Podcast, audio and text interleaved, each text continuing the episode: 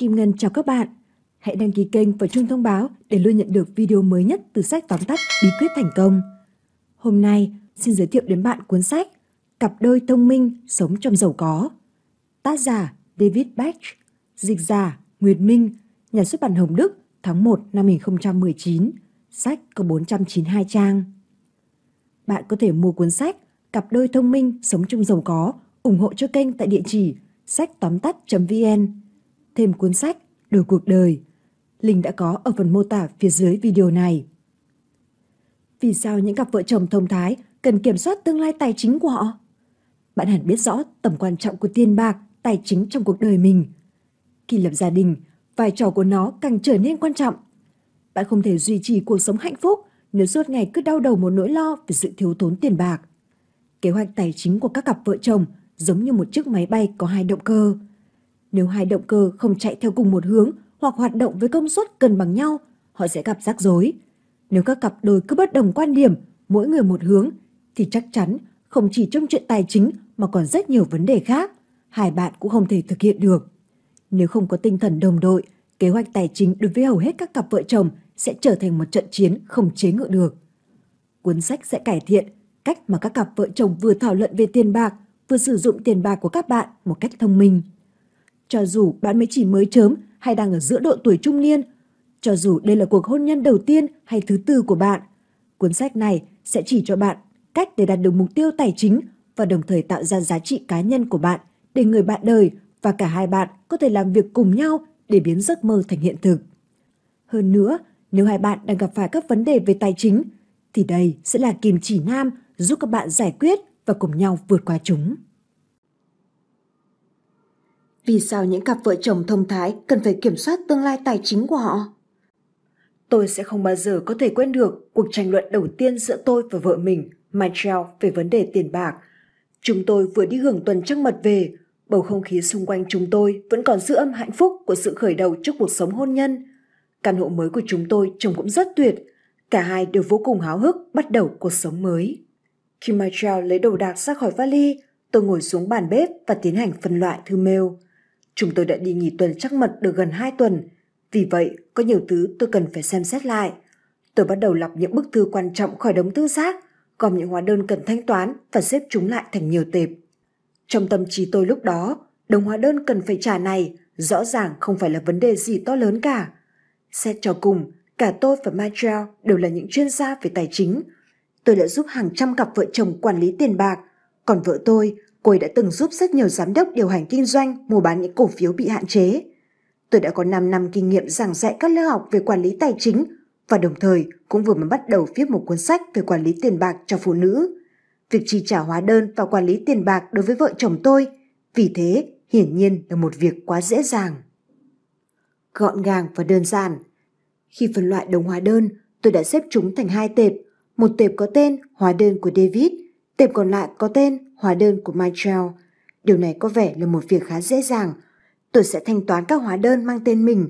Tương tự, Michael cũng sẽ chi trả các hóa đơn mang tên cô ấy. Chúng tôi sẽ chia đều các hóa đơn dùng trong gia đình – Điều đó có nghĩa là vợ chồng tôi cũng cần một tệp hóa đơn có mác chúng ta. Và còn sao nữa nhỉ? Ai sẽ chi trả các hóa đơn bảo hiểm đây? Nhìn xem, hai chúng tôi có tất cả bốn tệp hóa đơn. Michelle dừng tất cả những công việc cô ấy đang làm lại và bước vào bếp. Rồi cô ấy cúi nhìn đồng hóa đơn đã được sắp xếp gọn gàng và đẹp mắt của tôi và hỏi Những thứ này là sao? Tôi cười toe toét với cô ấy và nói À, anh đang sắp xếp chúng. Anh đang phân chia hóa đơn của chúng mình để xem hai chúng ta ai thanh toán khoản nào. Anh nhìn Michelle dành cho tôi có chút lạ. Anh yêu, anh không cần thiết phải tốn thời gian làm mấy việc này. Không phải quá đơn giản sao? Chúng ta sẽ gửi chung tiền vào một tài khoản chi trả và cùng nhau thanh toán tất cả hóa đơn. Chúng ta sao? Tất nhiên là cả hai ta rồi. Bây giờ hai chúng ta đã yêu nhau, lấy nhau. Kể từ bây giờ, tất cả của chúng ta đều là một và chúng ta sẽ cùng làm mọi thứ. David anh kiếm được nhiều tiền hơn em và cũng tiêu pha nhiều hơn em. Sao anh có thể mong đợi rằng chúng ta có thể chia những hóa đơn này một cách công bằng? Không, tất nhiên là không rồi. Anh nghĩ anh đã chia và sắp xếp hóa đơn cho từng người một cách công bằng rồi đó chứ. Này, thế nào là công bằng chứ? Có điều gì đó không ổn. Vài tháng nhanh chóng trôi qua, tôi và Michael vẫn chưa thể hoàn toàn thỏa thuận được về việc ai sẽ chịu trách nhiệm chi trả những khoản nào. Nhưng mọi việc vẫn vậy, hóa đơn vẫn tiếp tục được gửi tới đều đều như những chiếc kim đồng hồ vẫn không ngừng quay, đều đặn 30 ngày mỗi tháng. Và cho tới bây giờ, chúng tôi mới tiến hành chi trả hóa đơn muộn. Điều đó đồng nghĩa với việc vợ chồng tôi sẽ phải chịu thêm khoản phạt nộp chậm tiền. Do bực bội với số tiền phải lãng phí cho tiền phạt, tôi bắt đầu thấy khó chịu và đổ lỗi cho Mai Treo về việc này. Ngược lại, cô cũng luôn phàn nàn rằng tất cả sai lầm đều phát sinh từ cái cách ngu ngốc mà tôi sử dụng để sắp xếp các tệp hóa đơn. Mọi thứ chẳng tốt đẹp lên mà ngày càng trở nên tồi tệ. Thay vì cùng nhau ngồi xuống và thảo luận về cách để dung hòa những quan điểm trái chiều của cả hai, chúng tôi lại cứ tiếp tục áp đặt cho nhau. Chúng tôi không có cùng quan điểm và rồi hậu quả là tiền bạc. Vốn dĩ chẳng phải chuyện gì to tát lại đang đặt lên chúng tôi nhiều áp lực và căng thẳng hơn. Tin tốt Cuối cùng, tôi và Michael đã cùng nhau tạo dựng nên một hệ thống quản lý tài chính của hai người. Tôi rất vui khi nói rằng mọi thứ liên quan tới tiền bạc giữa chúng tôi đã được cải thiện và êm đẹp hơn trước rất nhiều.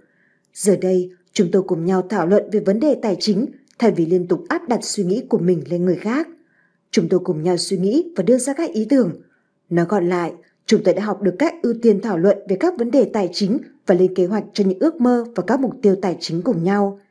Việc làm này đã thay đổi mọi thứ, nó chấm dứt các cuộc cãi vã và hướng mối quan hệ của chúng tôi theo chiều hướng tích cực thay vì tập trung vào những vấn đề liên tiếp phát sinh. Trong cuốn sách này, chúng ta sẽ cải thiện cách mà hai bạn với tư cách là một cặp vợ chồng có thể vừa thảo luận về tiền bạc, vừa sử dụng tiền bạc của các bạn một cách thông minh. Cuốn sách này sẽ chỉ cho các bạn cách để đạt được mục tiêu tài chính và đồng thời tạo ra giá trị cá nhân của bạn để người bạn đời và cả hai bạn có thể làm việc cùng nhau để biến giấc mơ thành hiện thực. Hơn nữa, nếu hai bạn đang gặp phải các vấn đề tài chính thì đây sẽ là kim chỉ nam giúp các bạn giải quyết và cùng nhau vượt qua chúng. Đã đến lúc hai bạn cùng nhau chia sẻ gánh nặng. Tất cả các cặp vợ chồng nên xử lý tài chính cùng nhau. Khi tôi nói tất cả các cặp vợ chồng, có nghĩa là tất cả các cặp vợ chồng. Tuổi tác không phải là yếu tố để từ chối. Cho dù các bạn là một cặp đôi mới cưới đang bắt đầu cuộc sống của hai người ở độ tuổi 20 hay một cặp vợ chồng khoảng 70 tuổi và đã về hưu, thì việc lập kế hoạch tài chính cùng nhau là một trong những điều bạn có thể bắt đầu ngay từ hôm nay. Tất cả những gì cần thiết để thực hiện điều này là các công cụ, và đó cũng là những thứ tôi dự định cung cấp cho bạn trong cuốn sách này. Cuộc hành trình mà bạn và đối tác sắp đi cùng nhau sẽ thay đổi cuộc sống của bạn mãi mãi. Vì vậy, hãy vui vẻ với quá trình này và lưu ý rằng các bạn đã thực hiện bước quan trọng nhất để kiểm soát số phận tài chính của mình. Các bạn đã quyết định sống thông minh và giàu có về già cùng nhau như một cặp vợ chồng. Bây giờ hãy bắt đầu. Bước 1. Những sự thật và lầm tưởng về vấn đề tài chính của các cặp vợ chồng. John ngồi trong văn phòng của tôi và cười toe toét đến tận mang tai. Ông ấy đã thực sự tỏa sáng. Sau hơn 40 năm kinh doanh thành công tại một công ty in ấn, chỉ còn hai tháng nữa ông ấy sẽ nghỉ hưu. Ông đến cùng người vợ đã kết hôn hơn 30 năm, bà Lucy, để phát họa một số kế hoạch. John nghiêng người về phía trước một cách tự tin – Chúng tôi đang định chuyển đến Nam Carolina, chúng tôi có đất ở đó và chúng tôi sẽ xây dựng một căn nhà nhỏ với hai phòng ngủ trên mặt hồ. Tôi sẽ câu cá mỗi ngày. Nét mặt bà Lucy lại có một dáng vẻ hoàn toàn khác, là sự kết hợp giữa tức giận và hoài nghi. Bà lạnh lùng nhìn John như thể ông là một người xa lạ bà gặp lần đầu tiên. Bà hỏi ông, và anh định chuyển đến Nam Carolina với ai? Chà, tất nhiên là với em rồi. John, nếu anh nghĩ rằng em sẽ rời xa con cái, những đứa cháu và ngôi nhà năm phòng ngủ của chúng ta ở Denville để anh có thể đi câu cá ở Timbuktu thì anh đúng là một kẻ lập dị. John nhìn tôi một cách bất lực rồi quay lại với Lucy. Peter và Mary ngồi trong văn phòng của tôi, cả hai đều hoàn toàn hạnh phúc. Ngày hôm trước, sau 5 năm lập kế hoạch tỉ mỉ, hai người họ, cả hai đều ở độ tuổi 50, đã nghỉ hưu ở công ty họ đang làm. Cả hai đều cảm thấy phấn khích Ngày mai, họ sẽ rời đi để thực hiện ước mơ lâu dài của họ, chuyển đến một ngôi làng ở Mông Cổ trong 2 năm như một phần của chương trình do nhà tài trợ, nơi họ cùng giúp đỡ xây dựng một ngôi trường mới cho trẻ em địa phương. Mọi thứ đã được sắp xếp trước. Peter và Mary nóng lòng chờ đợi được lên máy bay để bắt đầu thực hiện giấc mơ của họ. Tôi tin rằng cặp đôi đầu tiên, John và Lucy, không phải là khuôn mẫu bạn muốn noi theo. Cặp đôi thứ hai có thể không phải là sự lựa chọn lý tưởng của bạn, Nhưng thực tế là tương lai của Peter và Mary thật thú vị. Đó là bởi vì nó liên quan đến một giấc mơ mà họ đã lập kế hoạch cùng nhau và hiện họ đang sống cùng nhau để thực hiện nó. Nếu bây giờ bạn đang trong một mối quan hệ và có ý định ở cùng với người quan trọng đó lâu dài, thì đó chính là lý do cho việc các bạn muốn có một tương lai tươi sáng, nơi mà các bạn sống và giàu có khi về già cùng nhau. Nhưng sự thông minh và giàu có khi về già sẽ không tự nhiên xảy ra. Bạn cần thực sự hành động và có những cam kết tích cực. Những sự thật và lầm tưởng về vấn đề tài chính của các cặp vợ chồng. Sự thật về việc quản lý tiền bạc đó là nó không hề khó đến thế. Nếu bạn biết phải làm gì và không nên làm gì, nó thực tế lại trở nên khá dễ dàng để thực hiện. Thách thức đặt ra là chúng ta không được đào tạo về tài chính ở trường.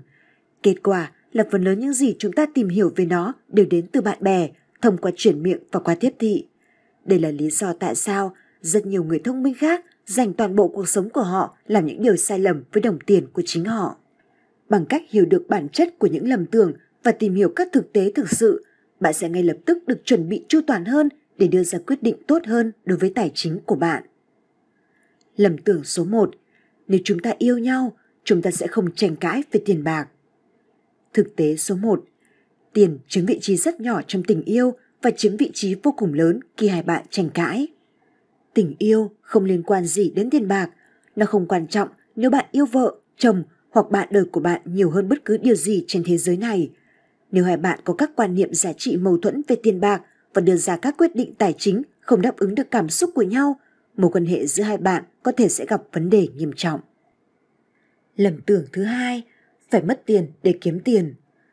Thực tế thứ hai, chỉ mất rất ít tiền để kiếm tiền, miễn là bạn kiên nhẫn và nghiêm túc. Đây là một thực tế đáng ngạc nhiên, nhưng có lẽ đúng. Nếu bạn có thể tiết kiệm được 10 đô la một ngày, bạn có thể giàu có.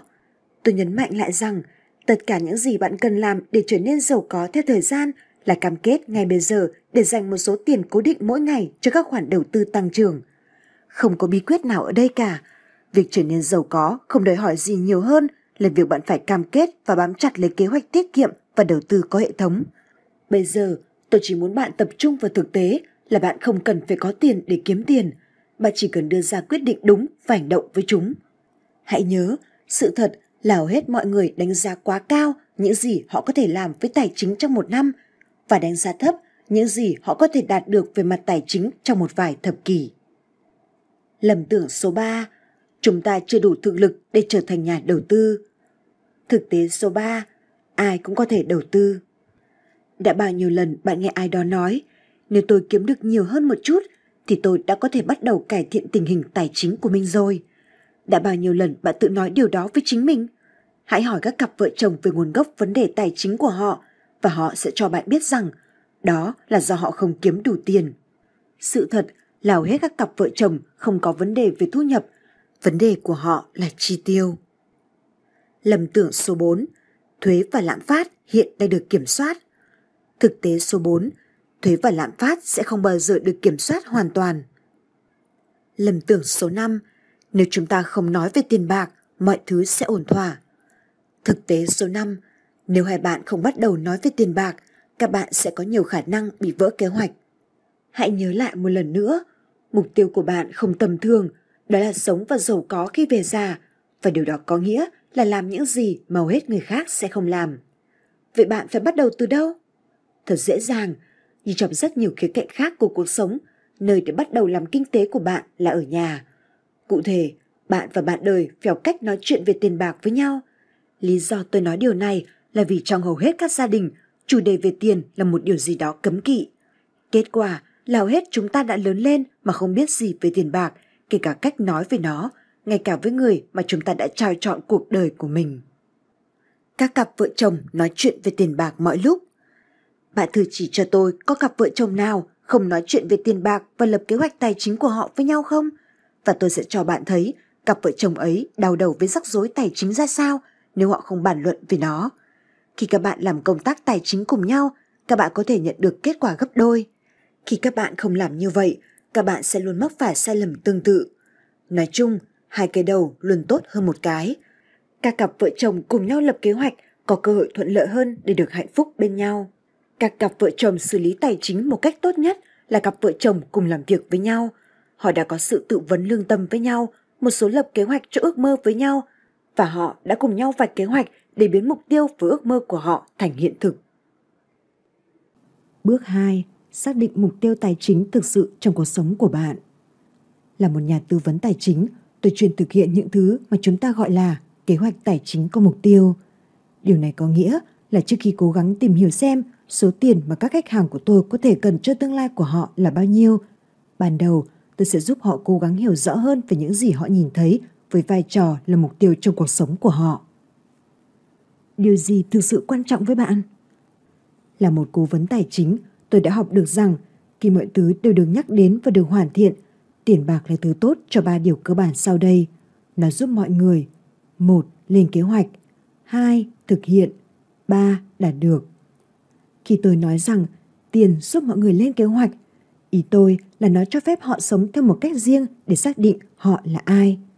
Khi tôi nói rằng tiền giúp mọi người thực hiện, ý tôi là nó giúp họ có thể hành động để tạo ra cuộc sống mà họ muốn. Và khi tôi nói rằng tiền giúp mọi người đạt được, ý tôi là nó cho phép họ mua những thứ nhỏ nhặt. Để tạo ra một kế hoạch tài chính có mục tiêu, bạn phải hiểu tiền có ý nghĩa gì với bạn. Những giá trị nó có thể giúp bạn đạt được là gì? Khi bạn biết điều này, bạn có thể nhanh chóng tập trung thời gian và năng lượng vào những gì quan trọng nhất đối với bạn. Không phải xã hội, bạn bè hoặc nhà quảng cáo nói gì, mà là bạn nói gì. Nói cách khác, quá trình này về cơ bản là vấn đề xem xét kỹ lưỡng những gì quan trọng nhất đối với bạn và sau đó lập kế hoạch tài chính của bạn xoay quanh những điều đó. Điều cốt lõi là lập kế hoạch tài chính thông minh không chỉ là vấn đề liên quan đến các con số. Nó bao gồm các giá trị xếp ở vị trí đầu tiên và những thứ lặt vặt ở vị trí thứ hai. Giả sử bạn coi trọng sự an toàn, nhưng bạn và người bạn đời luôn chi tiêu nhiều hơn số tiền các bạn kiếm được. Kết quả là bạn đang kiếm tiền để trả tiền. Nói cách khác, bạn đang sống một cuộc sống xung đột lớn với giá trị của mình và tạo ra căng thẳng lớn. Trong một mối quan hệ, điều này có thể dẫn đến những mâu thuẫn không ngừng và chấm dứt niềm đam mê. Vậy làm thế nào để bạn có được một tầm nhìn rõ ràng về những gì bạn đang tìm kiếm trong cuộc sống? Tin tốt là bạn không cần phải trị liệu vật lý chuyên sâu, thiền định hoặc thôi miên. Bạn không phải lục lại quá khứ để xem mình đã sai ở đâu. Bạn không phải học thuộc lòng các câu thần chú 10 lần một ngày trước gương. Tất cả những gì bạn cần làm là quyết định được năm giá trị hàng đầu đối với bạn là gì và sau đó viết chúng ra rồi bắt đầu lập kế hoạch cuộc sống của bạn xoay quanh chúng. Điều tuyệt vời về quy trình này là nó thực sự không khó để thực hiện. Trên thực tế, bạn không cần mất quá 10 phút hoặc chỉ nhiều hơn thế một chút. Lý do cho sự dễ dàng này là hết mọi người thực sự có một cảm nhận khá tốt. Tôi gọi chúng là kiến thức cốt lõi về giá trị của chính họ. Và để giúp bạn, tôi đã nghĩ ra một kỹ thuật đơn giản bằng cách sử dụng thứ mà tôi gọi là vòng tròn giá trị. Tạo nên vòng tròn giá trị của riêng bạn. Với suy nghĩ trong đầu, chúng ta hãy bắt đầu tạo nên kế hoạch tài chính có mục tiêu bằng cách tạo ra một vòng tròn giá trị cho cả bạn và người bạn đời của mình. Sau đây là một vài mẹo đơn giản để giúp bạn đi qua hết quy trình ấy. Một, Đầu tiên, hãy thư giãn. Đây không phải là một bài kiểm tra. Nó sẽ rất vui. Mục tiêu của chúng ta ở đây chỉ là sự thành thật. Chỉ cần ghi lại những cảm nhận của bạn đúng theo trực giác. Đừng ghi lại một giá trị xuống đó chỉ vì bạn nghĩ nó trông hay. Nếu giá trị đó không phản ánh lại những điều bạn cảm thấy trong lòng, nó sẽ chẳng có ý nghĩa gì đối với bạn và bạn sẽ không tập trung hay hành động dựa trên điều đó. 2. Bắt đầu với câu hỏi đơn giản. Điều gì thực sự quan trọng với bạn? Khi bạn nghĩ về cuộc đời mình và những thứ thực sự quan trọng, giá trị nào quan trọng nhất đối với bạn? Mục đích của tiền bạc là gì trong cuộc sống của bạn? 3. Hãy nhớ giữ tập trung vào những giá trị chứ không phải mục đích, không phải là những thứ phải làm hay phải mua. 4. Khi bạn chợt nảy ra thứ gì hãy ghi lại chúng trong vòng tròn giá trị cho đến khi bạn đã liệt kê đủ 5 điều giá trị cốt lõi mà bạn có thể cam kết tập trung vào chúng trong vòng 12 tháng tới. Bạn có thể thấy rằng bạn muốn tập trung vào nhiều hơn 5 giá trị. Điều này chẳng có gì là sai cả nếu bạn nghiêm túc với những gì mình cam kết. Chỉ là theo kinh nghiệm của tôi, thiểu hết mọi người đều cảm thấy khó tập trung vào nhiều hơn 5 giá trị cùng một lúc. 5. Vậy đó, bạn đã hoàn thành vòng tròn giá trị. Hãy tự khen ngợi mình nào. Giá trị của bạn là những gì trở thành động lực và định hình cuộc sống của bạn. Trong thực tế, những giá trị ấy đã thúc đẩy và xác định con người bạn, cho dù bạn có biết điều này hay không. Chỉ là bây giờ, bạn đã chọn chủ động hơn khi nhận thức về những giá trị của bản thân bằng cách quyết định một cách có ý thức giá trị nào bạn muốn tập trung vào. Giờ đây, vòng tròn giá trị của bạn đã hoàn tất. Hãy giữ chúng trong tầm tay vì chúng ta sẽ sử dụng chúng để bắt đầu tìm ra các mục tiêu tài chính cụ thể của bạn. Nhưng trước đó, chúng ta cần phải xem xét tình hình tài chính hiện thời của hai bạn. Bởi vì bạn không thể lên kế hoạch nơi bạn muốn đi cho đến khi bạn biết điểm xuất phát ở đâu. Bước 3. Cùng lên kế hoạch, cùng chiến thắng. Vì vòng tròn giá trị đã được tạo nên, giờ là lúc bạn bắt đầu lập ra kế hoạch tài chính tập trung vào mục đích. Để thực hiện việc này đúng cách, bạn và người bạn đời cần phải cùng chung lối suy nghĩ. Cả hai nên được bố trí theo phương diện tài chính và lập kế hoạch cho tương lai với tư cách là một nhóm. Làm việc theo nhóm chính là chìa khóa cho mọi sự nỗ lực. Ba sự thật quan trọng về việc lên kế hoạch tài chính. Một, bạn không thể lên kế hoạch tài chính nếu bạn không biết phải bắt đầu từ đâu. 2. Bạn không thể lên kế hoạch tài chính nếu bạn không biết bạn muốn điều gì khi kế hoạch kết thúc.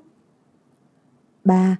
Để đi đúng hướng từ điểm xuất phát đến mục tiêu, bạn phải luôn theo dõi tiến trình của mình.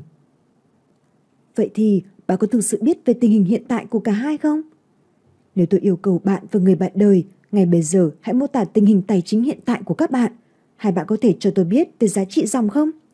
Bạn có biết tài sản và các khoản nợ và chi tiêu của bạn là bao nhiêu không? Bạn có thể dễ dàng liệt kê trên một tờ giấy những khoản đầu tư của bạn, vốn chủ sở hữu mà bạn có và bạn nợ ai cũng như cho ai vay hay không? Tất cả những thông tin này có được sắp xếp gọn gàng ở nơi dễ dàng tìm thấy hay không? Bạn có thể nhanh chóng tìm được nếu cần đến hay không?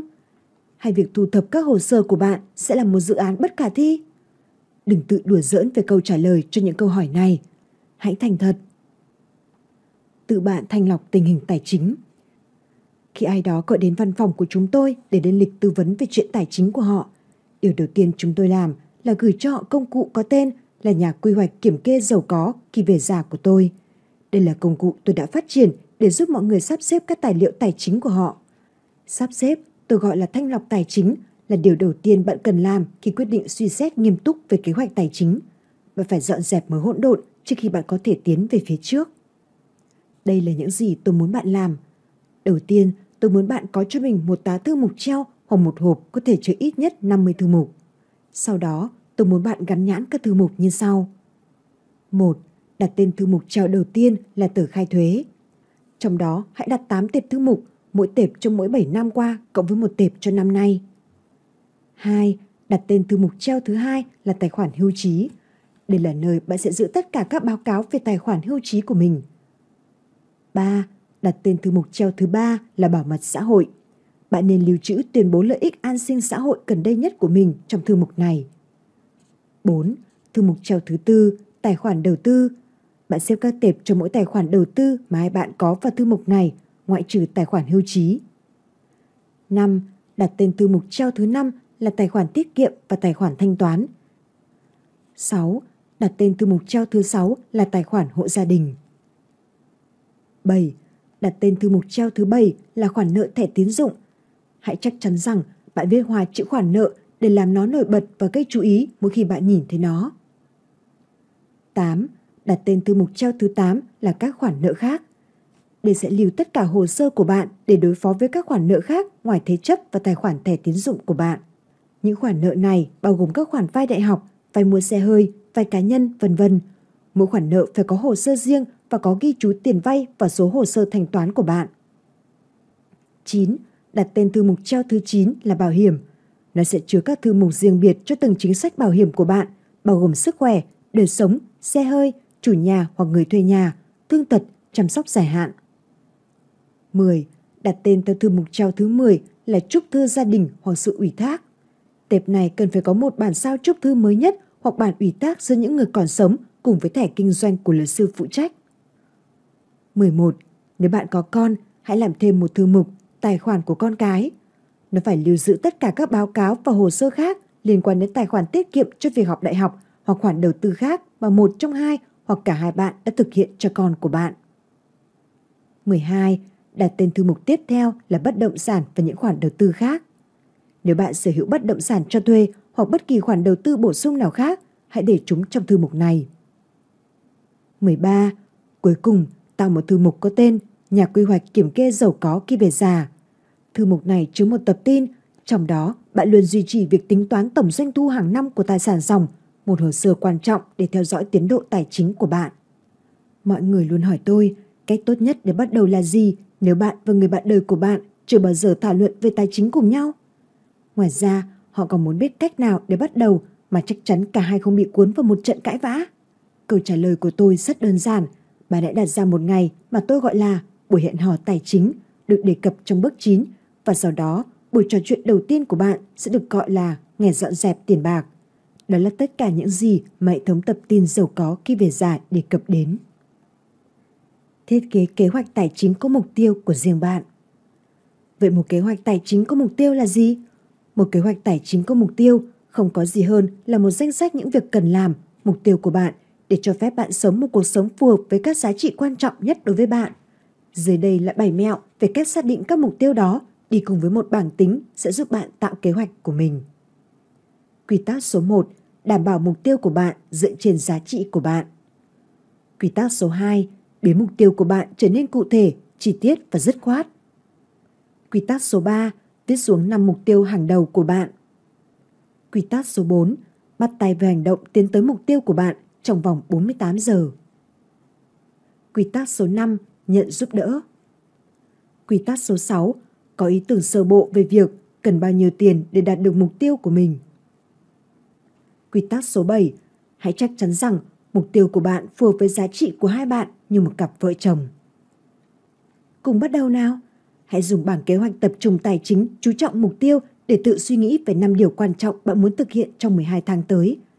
Hãy nhớ rằng bạn muốn những mục tiêu này trở nên cụ thể và rõ ràng, những thứ như là trả hết nợ thẻ tín dụng hoặc tiết kiệm khoản thanh toán cho căn nhà. Để bản thân vào đúng tâm trí xác định mục tiêu, hãy sử dụng câu hỏi tôi gọi là câu hỏi gạn lọc. 12 tháng tới, kể từ bây giờ, bạn cần phải hoàn thành 5 điều cụ thể nào để cảm thấy mình đạt được tiến bộ tài chính lớn trong cuộc sống.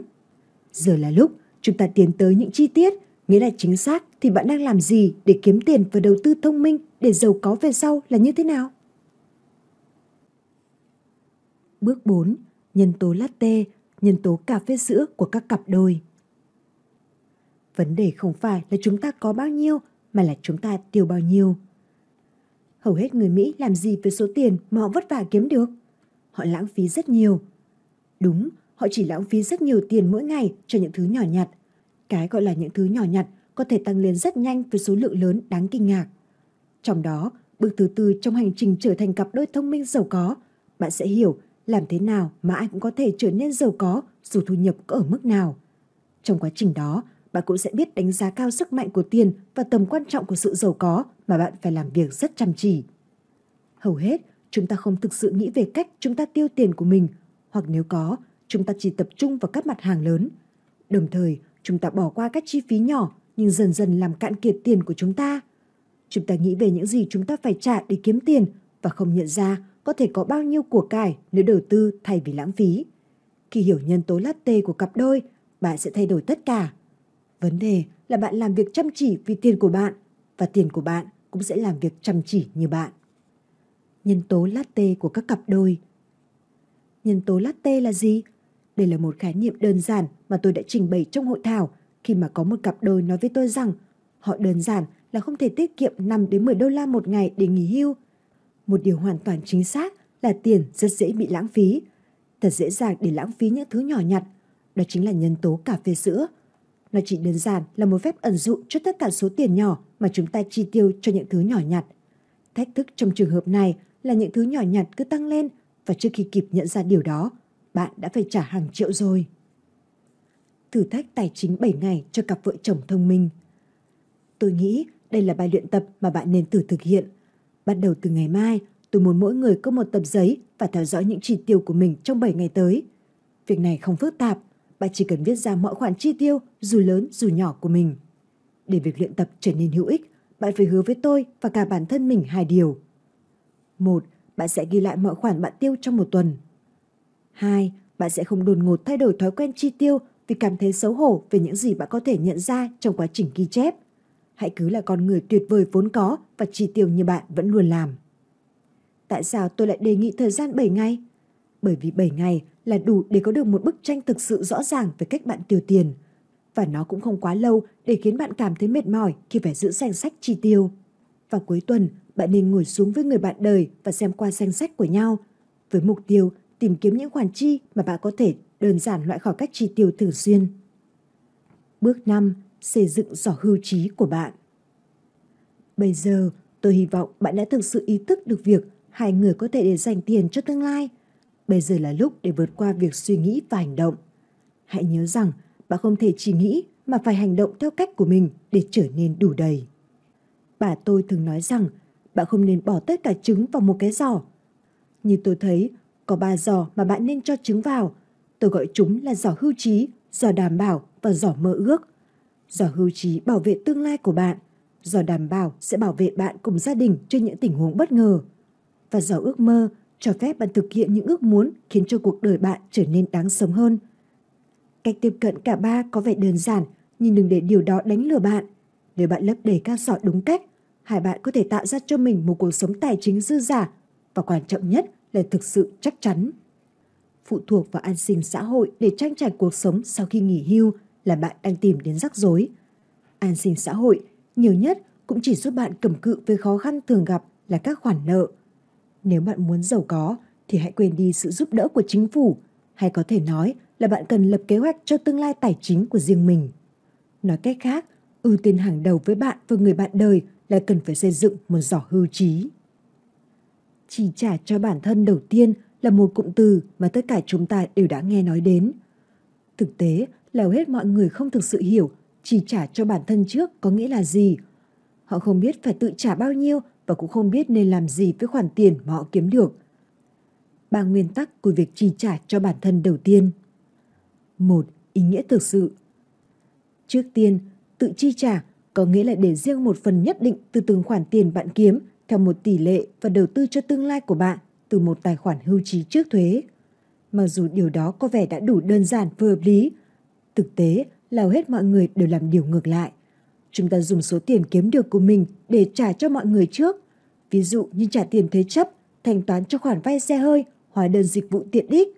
Vào đầu danh sách này, đối tượng mà chúng ta phải chi trả cho họ trước khi tới lượt người khác là chính phủ.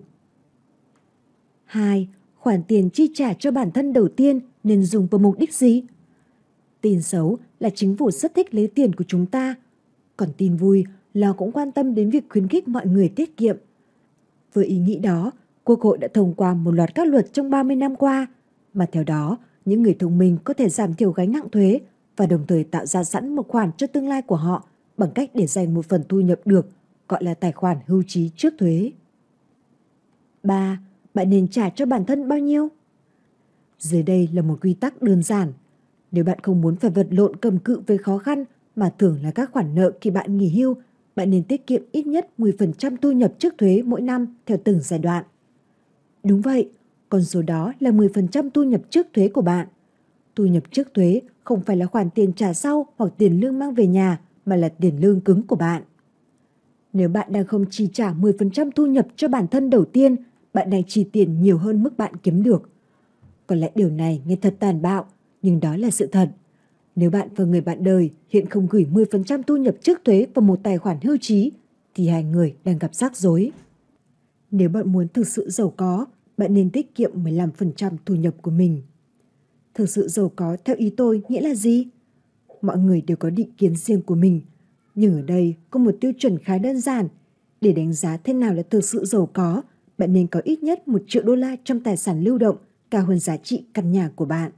Bạn muốn nhiều hơn, thể tiết kiệm nhiều hơn. Nếu bạn muốn gia nhập vào hàng ngũ 1% người Mỹ giàu nhất, bạn sẽ cần phải tiết kiệm khoảng 20% thu nhập của mình. Điều quan trọng cần lưu ý là bạn bắt đầu tiết kiệm từ khi càng trẻ, bạn càng có lợi. Trên thực tế, thời điểm tốt nhất để trở thành một nhà tiết kiệm và nhà đầu tư lớn là khi bạn ở độ tuổi 20. Thật không may, đây cũng là thời điểm trong cuộc sống mà chúng ta ít có động lực nhất để tiết kiệm tiền. Xây dựng các khoản tiết kiệm miễn phí cho mình. Đặt mục tiêu 10, 15 hoặc thậm chí 20% thu nhập của bạn nghe có vẻ rất nhiều, nhưng trong vài trang tiếp theo, bạn sẽ thấy rằng tiết kiệm như vậy vừa dễ dàng vừa thú vị. Tại sao thú vị? Bởi vì khi bạn tự góp tiền vào giỏ hưu trí, bạn sẽ trả ít tiền hơn trước thuế và tiền của bạn tăng lên mà không phải trả thuế. Kết quả như vậy thực sự tuyệt vời. Nó giống như nhận tiền miễn phí từ chính phủ. Về cơ bản có hai loại tài khoản hưu trí. Loại công ty cung cấp cho bạn được gọi là tài khoản hưu trí do nhà tuyển dụng tài trợ và loại tài khoản bạn cung cấp cho chính mình được gọi là kế hoạch cá nhân. Quy tắc giàu có khi về già của việc đầu tư quỹ hưu trí. Quy tắc số 1. Biết được tiền của bạn đang được dùng để làm gì. Đừng bao giờ để tiền của bạn vào một tài khoản hưu trí và quên nó ở đấy luôn. Bạn phải biết chính xác số tiền trợ cấp khi về hưu của bạn được đầu tư vào đâu. Đừng mắc vào sai lầm là bạn nghĩ mình biết rồi. Giờ bạn sao kê của bạn ra và làm quen dần với những gì bạn sở hữu. Dù bạn làm gì, đừng để số tiền tiết kiệm về hưu dài hạn của bạn nằm lười biếng trong những quỹ như chứng chỉ tiền gửi. Trong giới kế hoạch tài chính, chúng tôi gọi các chứng chỉ tài chính là chứng chỉ khấu hao. Quy tắc số 2, đảm bảo số tiền hưu của bạn được đầu tư để sinh lời. Khi bạn muốn giàu lên từ tài khoản hưu trí của mình, bạn không nên trông đợi vào các khoản đầu tư với tiền lời trả về cố định. Đơn giản là vậy, những khoản đầu tư lợi nhuận trả về cố định như chứng chỉ tiền gửi hiện nay chỉ thu về ít hơn 3%. Và nếu bạn chỉ kiếm được một khoản như vậy từ tiền của mình, bạn sẽ không bao giờ có khoản tiền dư giả bền vững. Quy tắc số 3. Phần định tài sản nhằm tăng thêm lợi nhuận và giảm đi rủi ro. Quy tắc ngón tay cái khi nói đến đầu tư rất đơn giản. Thu về càng nhiều, rủi ro càng cao. Điều này có nghĩa là một người đầu tư thông minh sẽ luôn biết phải cân bằng mọi thứ. Quy tắc số 4. Đầu tư vào vốn của công ty nhưng nhớ làm bài tập về nhà. Quy tắc số 5. Chắc chắn rằng bạn đã đọc hết bước 8. Tại bước 8, tôi có liệt kê ra một vài sai lầm lớn mà các nhà đầu tư có thể mắc phải. Đảm bảo rằng bạn đọc kỹ càng bước này, bởi vì mắc phải một trong những lỗi này thôi là bạn có thể phải trả giá bằng cả gia tài của mình. Bước 6. Xây dựng giò đảm bảo của bạn. Thực tế là cuộc đời rối ren lắm. Tôi là một người tích cực và tôi mong rằng tôi luôn có thể nói với mọi người rằng mọi chuyện sẽ ổn thôi. Đáng buồn thay, thực tế là thường mọi chuyện không được theo ý ta mong đợi. Có một thực trạng là nhiều lúc mọi chuyện có thể trở nên tồi tệ, rất tồi tệ. Có người thì mất việc, hôn nhân không như ý, phá sản, trụ cột của gia đình mắc bệnh và có thể là chết. Mọi chuyện có thể xảy ra. Không có cách nào tránh được, luôn có chuyện xảy đến và nó không dừng lại ngay vào lúc bạn trở nên thông minh hơn với tình hình tài chính của mình. Nhưng đấy không phải là lý do khiến hai bạn cảm thấy nản lòng. Nếu bạn biết sẽ có chuyện không ổn xảy ra, vậy bạn có thể phòng bị trước cho bản thân và đặt bản thân ở vị thế quyền lực. Phòng bị sẵn kế hoạch B khi mọi việc không theo hướng bạn mong muốn, nó không chỉ giúp bạn cảm thấy an toàn, nó thật sự đảm bảo bạn an toàn. Kế hoạch B đó dĩ nhiên là do đảm bảo của bạn và tạo ra nó đồng nghĩa với việc tạo ra nền móng ngôi nhà tài chính của gia đình bạn vậy. Bạn có thể tích cóp một khoản lớn bằng việc bạn tạo ra cho mình một giỏ đảm bảo tốt.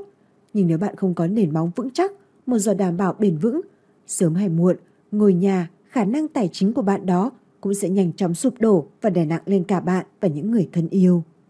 Mục đích của giỏ đảm bảo rất là đơn giản, nó nhằm để bảo vệ bạn và bạn đời và con cái nếu bạn đã có khỏi những khó khăn tài chính bất ngờ nhất. Khó khăn này có thể là điều gì đó lớn lao như mất việc hoặc ai đó trong nhà qua đời, hoặc chỉ là những thứ nhỏ nhặt thôi nhìn chiếc xe cần phải thay phanh hay máy rửa bát bị hỏng.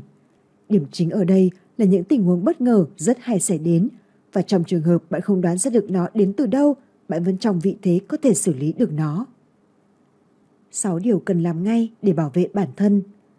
Nhằm đảm bảo bản thân được phòng vệ kỹ càng, bạn cần trang bị cho do đảm bảo của mình 6 tấm bảo hộ sau. Tấm bảo hộ số 1 để dành một khoản tiền riêng. Đây là một lời khuyên đúng đắn. Tôi biết là bản thân thấy tốt hơn khi để dành ra khoản tiền phòng khi gặp khó khăn. Bạn cũng sẽ thấy vậy. Câu hỏi đặt ra là bạn cần bao nhiêu tiền? Bạn cần phải dành ra bao nhiêu tiền để bản thân cảm thấy được an toàn và thật sự được an toàn để đối phó với mọi chuyện có thể xảy đến? Câu trả lời thật đơn giản, nó tùy thuộc vào mức chi tiêu của bạn và bạn đời mỗi tháng. Từ chủ chốt ở đây là chi tiêu. Hai bạn cần để dành ra bao nhiêu tiền để ngủ ngon mỗi đêm? Khoản giúp ăn giấc mỗi đêm này có thể khác biệt tùy từng người, kể cả bạn đời của bạn. Gần như không thể thay đổi được. Một người trong số các bạn sẽ cần nhiều tiền trong giọt đảm bảo hơn người kia để có thể ngủ ngon mỗi đêm. Tôi sẽ đưa ra một quy tắc chung theo ý kiến của tôi. không có lý do gì để phải dành ra số tiền lớn hơn chi phí 24 tháng để làm giỏ đảm bảo cả. Bất kỳ con số nào hơn thế đều là quá nhiều. Và một điều nữa, nếu bạn đang vân vân không biết nên để dành ra bao nhiêu cho giỏ đảm bảo này nhằm phòng ngừa cho chắc, nên tiết kiệm nhiều hơn chứ không nên bớt đi. Điều quan trọng nhất ở đây không phải là bạn để dành được bao nhiêu cho giỏ đảm bảo, bạn cần phải lưu ý bạn để nó ở đâu nữa. Nhiều người để tiền đảm bảo của họ vào nhầm chỗ, có nghĩa là để tiền vào tài khoản vãng lai hoặc tiết kiệm của ngân hàng địa phương. Rất tệ bởi những tài khoản đó gần như chẳng mang lại cho bạn một chút lợi nhuận nào. Có một thực tế là các ngân hàng làm giàu từ các tài khoản vãng lai và tiết kiệm thường thấy. Đó là bởi vì khi tiền đang nằm trong tay họ, tiền của bạn và được ngân hàng sử dụng, bạn gần như là không được trả lại chút lợi nhuận nào và nhiều trường hợp còn chẳng có lợi nhuận nữa. Tấm bảo hộ số 2 Hai bạn chắc chắn phải viết di chúc hoặc tạo một di chúc sống. Di chúc sống là gì? Một di chúc sống là văn bản pháp lý có hai công dụng. Đầu tiên, nó cho phép bạn có quyền chuyển giao quyền sở hữu bất kỳ phần tài sản nào của bạn, nhà cửa, xe cộ, tài khoản đầu tư, bất kỳ thứ gì bạn muốn và di chúc ngay khi bạn còn đang sống. Thứ hai, nó ủy thác ai được tiếp quản những tài sản đó sau khi bạn mất. Bằng cách để tên mình là người lập di chúc của di chúc, bạn vẫn có thể tiếp tục kiểm soát tài sản của mình. Có nghĩa là chừng nào bạn còn sống, sự chuyển giao quyền sở hữu sẽ không có tác động thực tế gì đến việc tận hưởng và quản lý tài sản của bạn. Lợi thế chủ chốt của di chúc sống so với di chúc thường là nếu bạn lập di chúc sống một cách chính xác và tài trợ cho nó, tài sản sẽ không phải mang đi chứng thực khi bạn qua đời. Vậy đó, chỉ dẫn của bạn về việc phân chia tài sản sẽ không bị tòa án xem xét lại. Đây là điều rất rất quan trọng. Bằng cách tránh đi việc chứng thực, bạn tiết kiệm được hàng ngàn đô la cho phí thuê luật sư. Một lợi ích to lớn khác từ di chúc sống là nó có thể giúp người thừa kế của bạn tiết kiệm được khoản lớn. Nếu bạn có số tài sản lớn, từng là lớn hơn 650.000 đô la, một di chúc sống được viết cẩn thận có thể giúp giảm đi 10, đôi lúc có thể là hàng trăm ngàn đô la của thuế tài sản. Những sai lầm liên quan đến di chúc mà mọi người thường mắc phải. một, Không cẩn thận xem xét lại mọi thứ. 2. Giấu giấy tờ tại nơi không ai tìm thấy được. 3. Không cập nhật mọi thứ. Tấm bảo hộ số 3. Mua gói bảo hiểm y tế tốt nhất mà hai bạn có thể mua được. Làm sao ta chọn được bảo hiểm phù hợp với ta nhất? Tôi từng khuyên các bạn là nên chọn cái đắt tiền nhất. Tôi nói điều này bởi trong nhiều trường hợp, thứ đắt đỏ nhất lại cho bạn nhiều lựa chọn nhất. Và khi nói đến việc chăm sóc sức khỏe thì ta muốn được bảo hiểm gần như toàn bộ. Tấm bảo hộ số 4 Bảo vệ những ai phụ thuộc vào bạn bằng bảo hiểm nhân thọ. Đa số, mọi người ghét nói về bảo hiểm nhân thọ. Nhưng nếu bạn có bất kỳ ai đó trong đời phụ thuộc vào bạn về mặt tài chính, vậy bạn phải có bảo hiểm phòng thân phòng trường hợp có chuyện gì xảy đến với bạn. Và đó là ý nghĩa của bảo hiểm nhân thọ, một kế hoạch phòng thân. Khi bạn qua đời, người hoặc nhiều người mà bạn để tên là người thụ hưởng sẽ được nhận số tiền bảo hiểm hay còn được gọi là tiền bồi thường tử vong. Chắc chắn là không có luật nào nói rằng khi bạn qua đời bạn phải làm giàu cho người khác cả.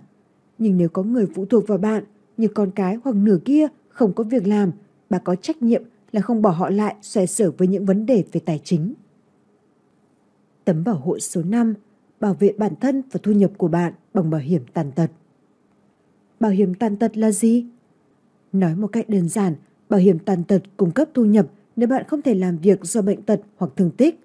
Nó thường sẽ cung cấp thu nhập hàng tháng, mặc dù có những chính sách mới có thể cung cấp thu nhập thành tiền nhận một lần. Chúng ta cần bảo hiểm tàn tật mức bao nhiêu? Bảo hiểm tàn tật không được thiết kế để giúp bạn giàu có.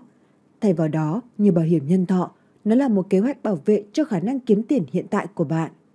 Lý tưởng nhất, do đó, một bảo hiểm tàn tật đầy đủ sẽ trả cho bạn số tiền tương đương với tiền lương vốn có mà bạn sẽ mất trong trường hợp một hoặc cả hai bạn bị tàn tật. Bước 7. Xây dựng giỏ ước mơ của bạn. Hiểu những điều chúng ta cần. Một trong những điều tuyệt vời nhất tôi học được trong cuộc sống của tôi là như mọi thứ đều có thể thực hiện được nếu bạn lập kế hoạch cho nó. Chìa khóa để đạt được mục tiêu của bạn là làm cho chúng cụ thể và có thể đo lường được. Bạn viết chúng ra thành văn bản và sau đó bạn làm rõ tiến trình của mình. Điều này không chỉ đúng khi áp dụng cho những ước mơ mà cho cả những thứ khác nữa. Thực tế là một số ước mơ thậm chí không cần tiền, chúng chỉ cần được lập kế hoạch. Nhưng hầu hết đều tốn tiền và với ý nghĩ đó, chúng ta sẽ học cách tạo ra một giỏ mơ ước cho phép hai người trả tiền cho những giấc mơ của bạn. chàng mơ ước xây dựng và thực hiện những điều thú vị. Sự khác biệt giữa trào mơ ước này và kế hoạch tài chính có mục tiêu là trào mơ ước có ý nghĩa để bạn tập trung vào những thứ vui nhộn trong cuộc sống. Để làm được điều này, chỉ cần làm theo 6 bước dưới đây và điền vào trang nội dung kế tiếp. 1. Liệt kê năm ước mơ của bạn. Hãy nhớ là bạn thấy vui thích với điều này. Hãy là đứa trẻ, không phải người lớn.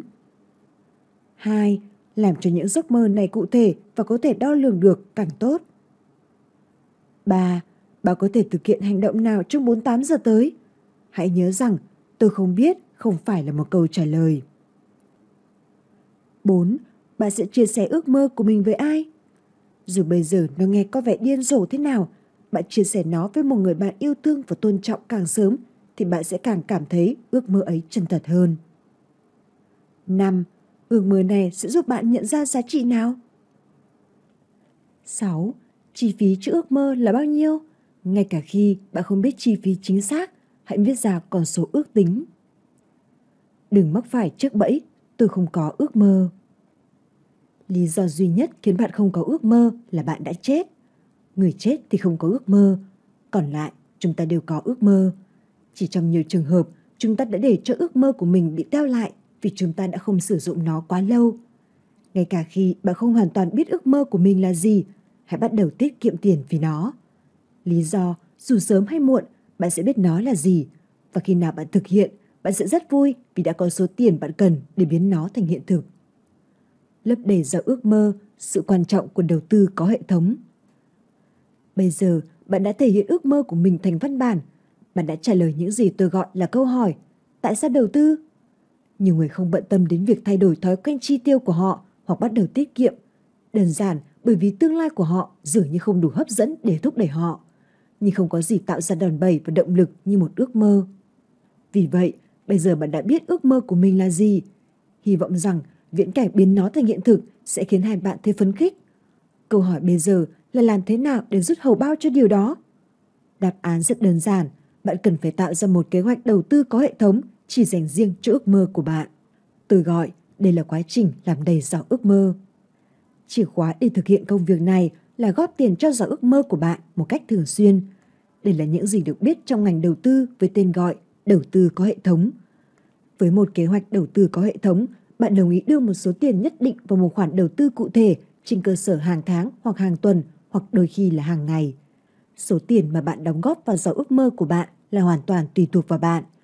Tôi khuyên bạn nên bắt đầu bằng việc đóng góp ít nhất 3% thu nhập sau thuế của bạn. Tại sao lại là 3%? Bởi vì hầu hết mọi người, ngay cả những người mà tôi gọi là người thách thức giấc mơ, những người sẽ chiến đấu chống lại toàn bộ khái niệm này bởi vì họ sợ ước mơ, sẽ có một khoảng thời gian đấu tranh một cách khó khăn rằng họ không thể tiết kiệm thêm 3% từ thu nhập của họ. Có hàng ngàn cách để đầu tư, bạn có thể mua cổ phiếu và trái phiếu riêng lẻ, bạn có thể mua chứng chỉ tiền gửi, bạn có thể mua hàng hóa hoặc cổ phiếu ưu đãi, bạn có thể mua trái phiếu chuyển đổi, bạn có thể mua vàng hoặc bạc hoặc tác phẩm nghệ thuật hoặc tem. Vì có quá nhiều lựa chọn đầu tư nên mọi người thường không biết phải làm gì. Kết quả là họ không làm gì cả.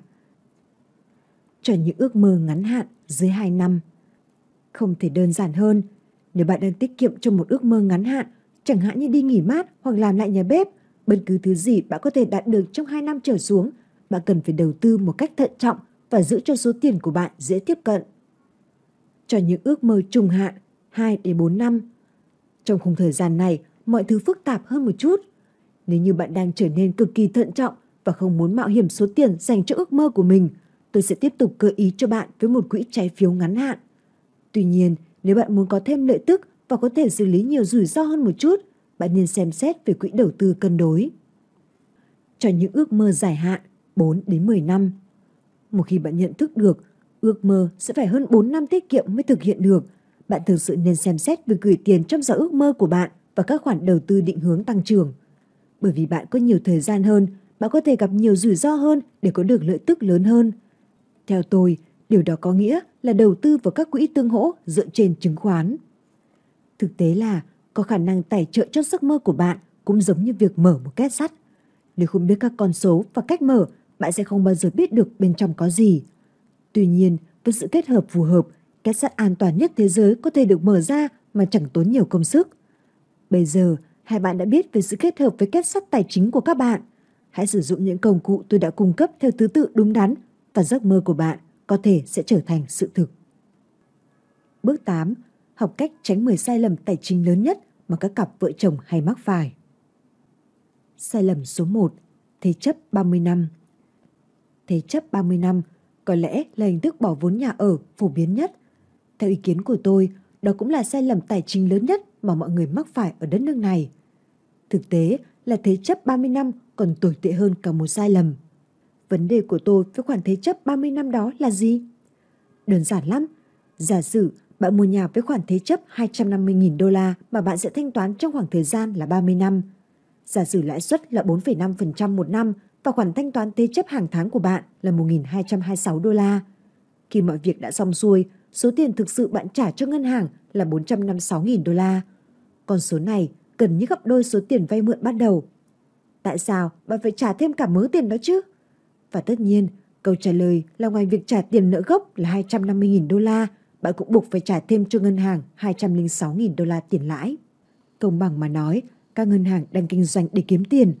Họ muốn bán khoản thế chấp 30 năm, chẳng nhất thiết phải vì nó có lợi cho bạn đâu. Chẳng qua là vì nó đem lại cho cực kỳ, cực kỳ nhiều lợi nhuận mà thôi. Bà thủ thuật giúp bạn trả hết số vay thế chấp sớm hơn. Thứ nhất, thiết lập một thế chấp 2 tuần một lần. Thứ hai, thực hiện một khoản thanh toán thêm hàng tháng. Thứ ba, chuyển đổi khoản thế chấp của bạn từ 30 năm thành 15 năm. Sai lầm số 2, không coi việc nợ thẻ tín dụng là một vấn đề nghiêm trọng. Nợ thẻ tín dụng có thể phá vỡ một cuộc hôn nhân. Tôi không quan tâm việc hai người có thể yêu nhau đến cỡ nào, nhưng nếu một trong hai liên tục chi tiêu quá trớn dẫn tới nợ nần thì tôi có thể cam đoan rằng cuối cùng thì kiểu gì mối quan hệ cũng sẽ đổ vỡ. Còn nếu cả hai đều cùng chất đống nợ nần thì đương nhiên mối quan hệ sẽ còn kết thúc nhanh hơn nhiều. Sai lầm số 3, cố gắng canh chỉnh thị trường. Cố gắng để canh chỉnh thị trường không hề đem lại hiệu quả. Ý tưởng rằng bạn sẽ tìm ra khi nào nên chuyển cổ phiếu, trái phiếu, các khoản đầu tư khác sang tiền mặt cũng như tránh được suy thoái thị trường tiếp theo là chuyện vô cùng hoang đường. Bạn sẽ không thành công trong việc canh chỉnh thị trường đâu. Hoặc họa may, bạn có thể may mắn một lần. Bạn có thể đổi chúng sang tiền mặt ngay trước khi thị trường đi xuống. Nhưng sau đó, bạn sẽ ngồi chơi trọn trên đống tiền mặt đó khi thị trường nhanh chóng phục hồi và cho bạn hít bụi. Hầu hết mọi người đều đổi sang tiền mặt sau khi thị trường sửa chữa và họ đã phá hủy việc nghỉ hưu của mình. Nguyên tắc hiệu quả khi bạn đầu tư vào thị trường là thị trường nắm giữ thời cơ chứ không phải canh chỉnh thị trường. Ba lý do khiến việc canh chỉnh thị trường không đem lại hiệu quả. Thứ nhất, lịch sử đã chứng minh điều đó. Thứ hai, bạn sẽ bị đánh thuế khi canh chỉnh thị trường. Thứ ba, thị trường hồi phục rất nhanh và bạn có thể sẽ dễ dàng bỏ lỡ điều đó. Sai lầm số 4, mua cổ phiếu trên giao dịch ký quỹ. Quy tắc chung của tôi khi nói đến những việc như thế này rất đơn giản. Không bao giờ mua loại cổ phiếu mà bạn không thể trả cho nó bằng tiền mặt. Nếu vì một lý do gì đó, bạn chỉ cần ký quỹ vào tài khoản của mình. Đừng bao giờ để khoản nợ ký quỹ vượt quá 10% giá trị tài khoản của bạn. Một điều nữa, nếu nhà môi giới của bạn liên tục thúc giục bạn mua trên giao dịch ký quỹ, hẳn là nhà môi giới đó sẵn sàng chấp nhận quá nhiều rủi ro cho tương lai tài chính của bạn. Lúc đó, hãy đi tìm cho mình một người môi giới khác nhé. Sai lầm số 5, không bắt đầu kế hoạch tiết kiệm đại học đủ sớm. Bạn không thể nói về kế hoạch tài chính cho các cặp vợ chồng mà không đề cập đến vấn đề chi phí đại học. Do bảo mật của bạn phải được ưu tiên trước rồi mới tới chi phí đại học. Tôi thấy có quá nhiều cha mẹ hy sinh an ninh tài chính vì lợi ích giáo dục đại học của con cái và đó là một sai lầm. Món quà lớn nhất mà bạn có thể cho con mình là đảm bảo rằng bạn sẽ không phải là gánh nặng tài chính đối với chúng.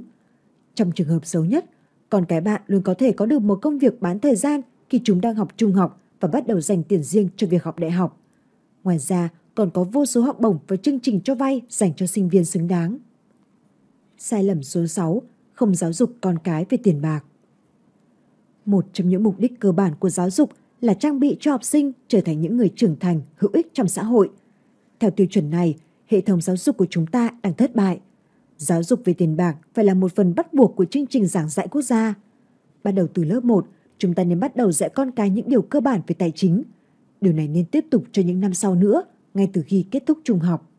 Điểm mấu chốt là bạn cần làm cho con bạn trở thành một phần của quá trình lập kế hoạch tài chính gia đình. Hãy nhớ rằng, cuối cùng bạn cũng không thể bảo vệ con bạn khỏi thế giới thực nếu không dạy chúng về tiền bạc. Sai lầm thứ bảy, bỏ qua ký thỏa thuận trước hôn nhân. Thỏa thuận trước hôn nhân là một chủ đề nhạy cảm, nhưng điều đó không có nghĩa là chúng ta nên bỏ qua chúng. Thỏa thuận này ngày càng phổ biến, nhưng hầu như không thường lệ, chúng có thể có nhiều hình thức. Về cơ bản, nó đặt ra các điều khoản của cuộc hôn nhân và xác định ai được những gì trong trường hợp hai bạn ly hôn. Sai lầm thứ 8, không có mục đích nào lớn hơn hai bạn. Sai lầm số 9, không tính toán xem ai phải chịu trách nhiệm trả tiền cho cái gì. Hiện tại, không có một câu trả lời chính xác nào về việc một cặp đôi nên quản lý tài chính của họ như thế nào. Nhưng với kinh nghiệm làm cố vấn tài chính cho hàng trăm cặp đôi, chưa kể đến việc bản thân tôi cũng là một người đã kết hôn, tôi cảm thấy an toàn khi đưa ra những hướng dẫn tổng quan sau đây. Một, mỗi người đều cần có khoản tiền của riêng mình.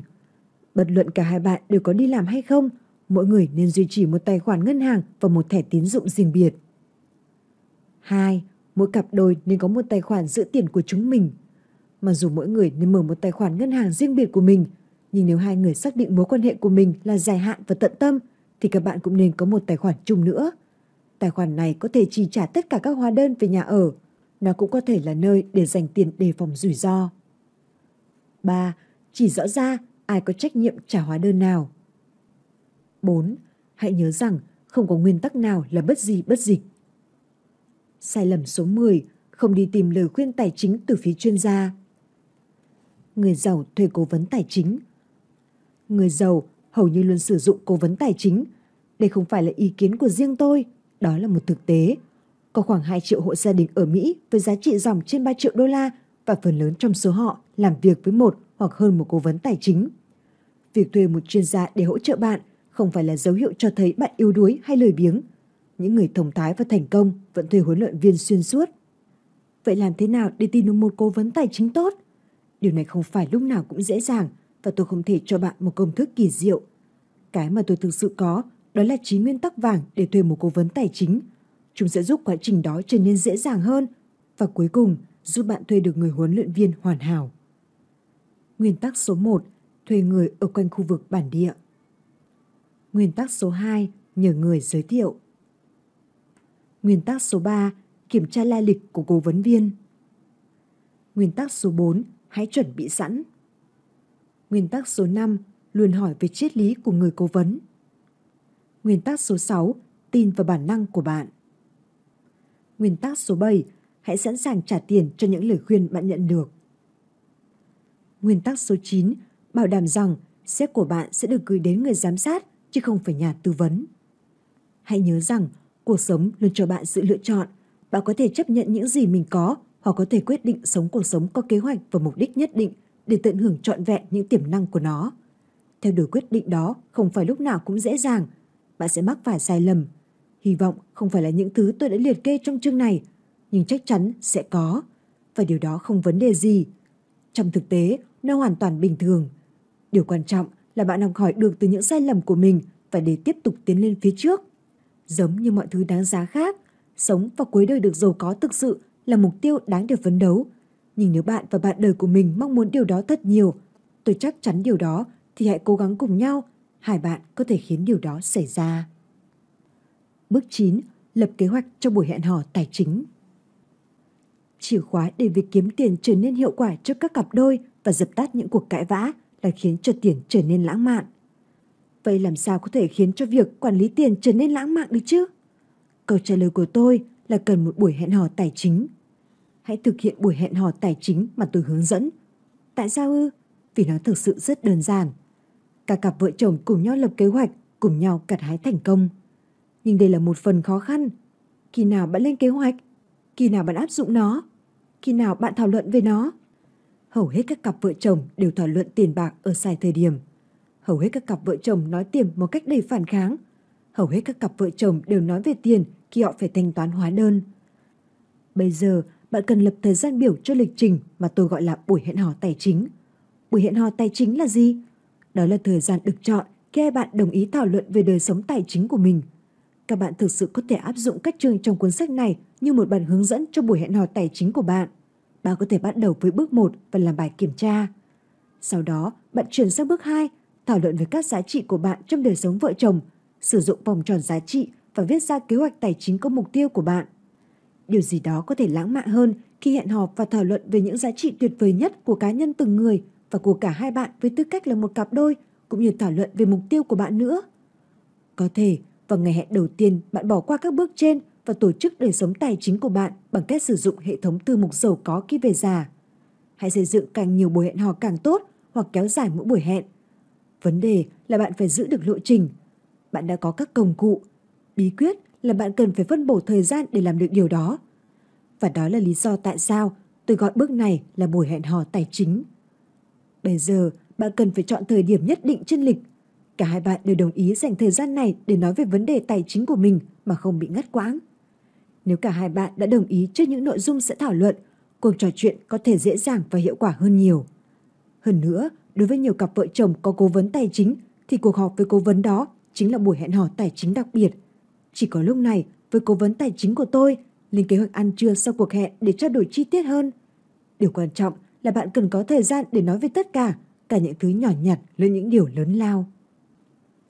Ba từ làm nên điều khác biệt. Giờ là lúc hai bạn tiếp tục cuộc hành trình của mình cùng với nhau bằng cách sống phù hợp với giá trị của bản thân và biến ước mơ cùng mục tiêu tài chính thành hiện thực. Chúng ta đã cùng nhau hoàn thành 9 bước.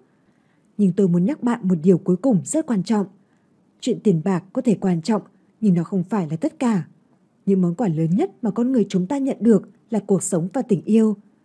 Bạn và bạn đời của mình bây giờ đã có cả hai. Điều đó là món quà mà không có sự mua bán hay đầu tư thông minh nào đổi lấy được.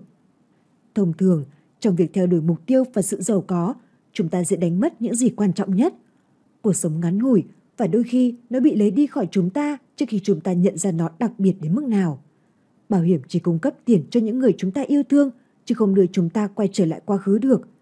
Nếu ngày lúc này bạn đang yêu ai đó, nếu bạn đã tìm thấy người đặc biệt để chia sẻ cuộc sống và tình yêu, thì bạn thực sự đã được ban phước lành, bởi vì bạn đã vượt qua một trong những thử thách khó khăn nhất.